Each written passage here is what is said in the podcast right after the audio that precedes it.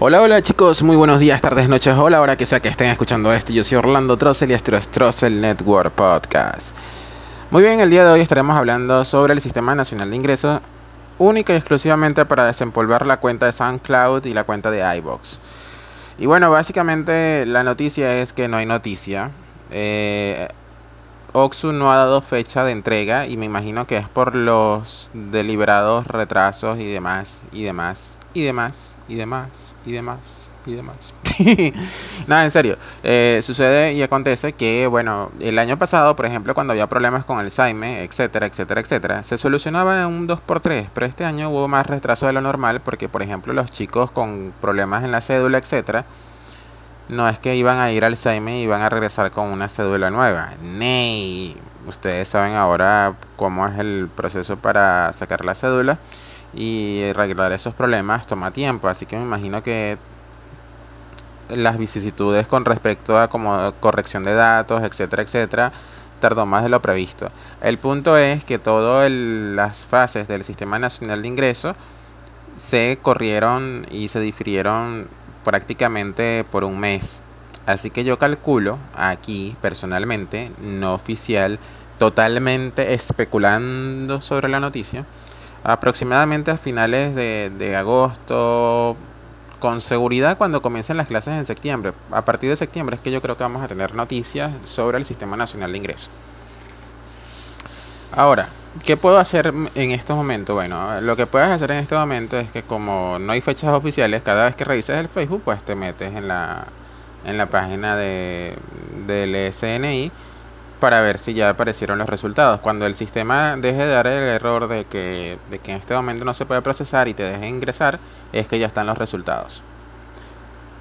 Y bueno, con las respecto a las preguntas frecuentes, que si en la fase 2 yo tenía, qué sé yo, 98.9 y medicina me pide 99.9, tendré chance de quedar. Eh, bueno, eh, ni sí ni no. O sea, no te puedo decir que sí porque, o sea, no puedo. Pero lo que sí puedo decir es que por experiencia en años anteriores, en carreras como medicina, etcétera, en la fase 2, cuando la gente veía que no podía quedar, o que les faltaba demasiados puntos, la mayoría eliminaba la carrera de las opciones. Y recordemos que el sistema, el puntaje que aparece allí es la última persona asignada en esa carrera, en esa institución, en ese estado específico. Ese es el índice de esa persona para esa opción. ¿Qué sucede? Que cuando la gente empieza a eliminar y eliminar y eliminar como locos, el sistema a veces libera cupos a veces el índice de, demanda baja, porque a mayor demanda el índice es más alto, a menor demanda el índice es más bajo para que se llenen las plazas. Ok, así que esa gente que le falta milésimas, milésimas, casi que por una décima, pues es probable que queden, pero no les puedo asegurar hasta que no vean los resultados definitivos. Sin embargo, esas personas que tienen, por ejemplo, un promedio de académico de casi 20 puntos y un índice altísimo, les recuerdo que el Sistema Nacional de Ingresos no es la última, o sea, no, no es el único, eh, no es el único procedimiento o método para ingresar a la universidad. Y con ese índice, con ese promedio de notas, es casi seguro que puedes ingresar con, por ejemplo, eh, prueba interna, curso introductorio, etcétera, etcétera, etcétera. Así que aquellas personas que en la fase 2 se quedaron viendo lejos y que no tienen chance de quedar en ninguna carrera y modificaron y ahora están con incertidumbre si quedarán o no. Les vuelvo y les repito, Oxford no es el fin del mundo. Si es un requisito administrativo, un protocolo que, que, que obligatoriamente quedes o no quedes, tienes que entregar el certificado porque ellos necesitan el serial, que es como una matrícula, es como una cédula para las universidades. indiferentemente si quedas o no, si vas para una universidad privada o no, igualito necesitas el bendito certificado. Este, así que bueno, las personas que no tienen chance de quedar o que vieron que en la fase 2 eh, no tenían chance y modificaron las opciones, simplemente esperen a ver los resultados finales. Y si no quedan, igual vayan a la universidad y pregunten, mira, van a hacer corrida de lista, cuándo es el curso introductorio, tienen prueba interna, qué otra modalidad de ingreso tienen, etcétera, etcétera, etcétera, ¿vale? Porque no es la última, no, es la gran cosa. Bueno, sí es la gran cosa porque te ahorra mucho, pero ustedes entendieron. Eh, cuando entro por prueba interna o curso introductorio, ¿qué, ¿qué, es lo que normalmente hacen las universidades? Bueno, lo que normalmente hacen es que te suman lo que sacaste en el SNI más lo que tú saques en el, en el curso introductorio o la prueba interna. ¿Ya? Y eso es todo.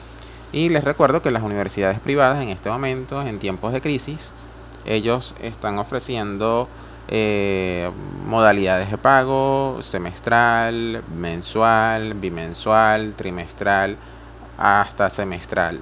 ¿Vale? Entonces también es una posibilidad, ya no es tan imposible, ya no es tan cuesta arriba estudiar a una universidad privada si tienes un trabajo más o menos. O sea, para aquellos que tengan la posibilidad, pues las universidades privadas hay desde más cara hasta la más barata. Eh, obviamente existen carreras que no las dan universidades privadas y medicina es una de ellas, así que bueno, eh, es cuestión de que averigüen qué otras modalidades de ingreso hay. Con respecto a los documentos que van a requerir para inscribirse en las universidades, bueno, tenemos que los mismos de siempre, pero como ustedes son primera vez que van a ingresar a la universidad, se los voy a dar para que vayan adelantando los trámites. El documento que es más fastidioso sacar es las eh, la partida de nacimiento original. Vayan diligenciando eso ahorita en vacaciones de forma tal que cuando llegue septiembre ustedes tengan su partida de nacimiento. Algunas universidades, especialmente las públicas, piden también el carnet de inscripción militar. Este carnet no es que tú vas a prestar servicio, simplemente es un censo que está en la ley de, no me acuerdo, pero sé que existe una ley de que obliga a todas las personas mayores de edad a estar inscritos en el registro militar.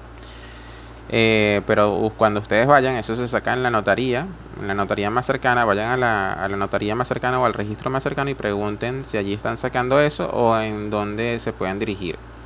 Tienen que estar muy pilas y decir que solamente necesitan ese, ese carnet para la universidad.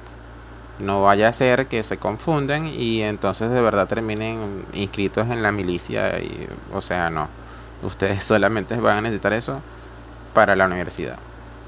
Y les vuelvo y repito, eso es solamente aquellas universidades que lo piden. Ya la mayoría no lo piden porque creo que desde el 2017 para acá no es obligatorio. Pero de todas formas no está de más saber dónde se saca. Si la universidad se los pide y o ustedes van a la universidad o entran a la página web de la universidad y la universidad les, le pide que para ratificar el cupo necesitan eso, ya saben que se saca en la notaría o registro o prefectura más cercana a su domicilio. No es necesario que se muevan al registro principal ni nada de eso. Eh, eh, casi que en todas las parroquias siempre hay un registro, una prefectura, algo. Allí normalmente es donde se saca ese carnet. Y vuelvo y repito, ustedes deben de dejar claro en todo momento que solamente lo necesitan para eh, la universidad y que no están dispuestos a prestar servicio militar. Recapitulando, entonces, tenemos la partida de nacimiento original, el carnet de inscripción militar y aparte de eso necesitan el título original y fondo negro, les recomiendo que al fondo negro le saquen una transparencia, de manera tal que cada vez que ustedes le pidan un fondo negro, etcétera, o copia del título, ustedes lo saquen a partir de la transparencia y no estén eh, bailando el pelado como quien dice con el, con el título hay arriba y hay abajo sacan su transparencia y la transparencia la van a tener todo el tiempo en la casa. Cada vez que alguien le pide un fondo negro, una copia, etcétera, usted agarra su transparencia, va a la fotocopiadora, necesita un fondo negro, necesita una copia y te la sacan a partir de la transparencia. Es lo más práctico y lo más sensato, dada la, inseguridad del país, de que no te vayan a robar el título en una camioneta, etcétera. En el caso de los eh, bachilleres que se están graduando este año y que por algún motivo y tú y el Pato Lucas no le han dado el título de bachiller, eh, deben consignar entonces la constancia de tramitación de título. Y apenas llegue el 17 de septiembre tienen que ir al liceo a averiguar qué es de la vida del título. Entonces, ya llevamos la partida de nacimiento, el carnet de inscripción militar, el título y fondo negro del título. ¿Qué más necesitamos? Necesitamos obviamente las notas certificadas de primero a quinto año. Los nuevos egresos, los nuevos bachilleres de 2018, tienen la ventaja de que las notas certificadas en el nuevo formato 2018 es una sola hoja. Así que están más que relajados. Y los de años anteriores, 2017, 2015, 14, etc., recuerden eh, revisar que las notas certificadas estén en nuevo formato. es decir, con fecha de emisión 2018. En el caso de los egresados en promociones anteriores, las notas certificadas van a estar no en una sola hoja, sino en dos hojas. ¿ok? El formato del 2018 de los nuevos bachilleres que les están dando las notas certificadas en un formato donde aparece todo en una sola hoja, ese solo formato, ese formato aplica solamente para los egresados a partir del 2018. Todos los egresados anteriores al 2018 les corresponde las notas certificadas en el formato de dos hojas, tal cual como, como venía siendo desde toda la vida. Y bueno, las aparte de eso van a requerir eh, cuatro fotos tamaño carnet, pero el fondo eso va a depender de la universidad. Algunos lo piden fondo negro, perdón, fondo blanco, otros lo piden fondo azul, otros lo piden fondo vino tinto, etcétera. Eso lo tienen que averiguar en la universidad. El fondo negro del título, eh, revisen que en la parte de atrás no diga que si Kodak, Fujifilm, etcétera, etcétera. Tiene que ser un fondo negro blanco completamente por la parte de atrás.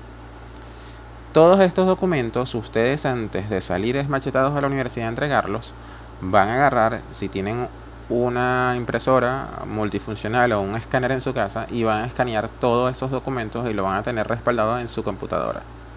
Y por si acaso, porque como la luz anda quemando aparatos y oídos y por haber, les recomiendo que no lo guarden solamente en su computadora, sino que suban, creen una carpeta de documentos importantes en Google Drive y allí van guardando todo lo que son copias de los títulos, de los, de, los diplomas, etcétera, lo van guardando en esa carpeta. La idea es que si ustedes alguna vez necesitan una copia, están pariendo para hacer un currículum, etcétera, ustedes ya saben que tienen su, su respaldo allí en Google Drive y pueden descargarlo cuantas veces les dé la gana. Esto lo digo porque eh, muchas personas pasan por la desgracia de que mm, se les pierde el título o los roban o les quitan el título, etc. Y luego para tramitar el título o para tramitar esos papeles nuevamente necesitas al menos una copia o acordarte exactamente con lujo de detalles el día y la hora, la promoción, exactamente de dónde te graduaste y cuándo te graduaste y cómo te graduaste. Entonces, si en cambio, si tienes la copia o el respaldo, tú lo imprimes imprimes todas esas copias, lo llevas a la zona educativa y toma, aquí está nuevamente su título o aquí está su, su, CCRT.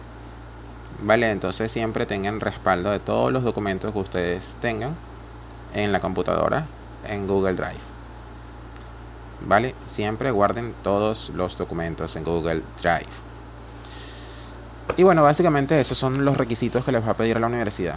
Ya saben, partida de nacimiento original, notas certificadas de primero a quinto año o primero a sexto año, según sea el caso, porque los que estudian en escuelas técnicas obviamente estudian hasta sexto.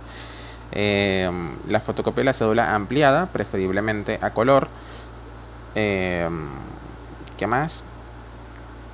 el carnet de inscripción militar y algo que se me olvidaba es el certificado de salud vigente. El certificado de salud lo sacan en los ambulatorios más cercanos. Bueno, en teoría, aquí tú sabes, ¿no? Tú sabes, en teoría uno va al, ambulatorio y te dan el certificado. En el caso de los carabobeños, los carabobeños deben sacarlo a través de una cita, a través del portal de Insalud. Todos esos recaudos están en mi sitio web www.trocel.net. Trocel, les recuerdo que es T-R-O S-E-L. Pero como yo sé que ustedes son flojos y no anotaron ni un carrizo lo que yo estaba diciendo, toda la información está en los enlaces de este podcast. Y bueno, básicamente llegamos al final de este podcast diciéndole y recordándoles nuevamente que Oxu no ha dado fecha en lo absoluto y que bueno, básicamente deben esperar. Mientras tanto, y como la cosa se está poniendo cada vez más ruda, vayan tramitando los papeles que necesitan. Por ejemplo, la partida de nacimiento no la dan de hoy para hoy, en algunos estados, algunos municipios la dan con 15 días hábiles, etcétera. Entonces son documentos que vayan pidiendo que igual si tanto si quedan como si no quedan, igual les van a ser requeridos, porque si no quedas en el SNI, igual para buscar cupo por prueba interna o por curso introductorio, igual te van a pedir los mismos papeles, siempre son los mismos papeles. ¿Vale? Entonces, bueno, es importante eso. Y ya saben, lo de la inscripción militar, eh, tienen que averiguarlo porque algunas universidades lo piden, otras no. Pero si se los piden, ya saben que lo sacan en la prefectura más cercana a su domicilio. Y bueno, esto ha sido todo el podcast.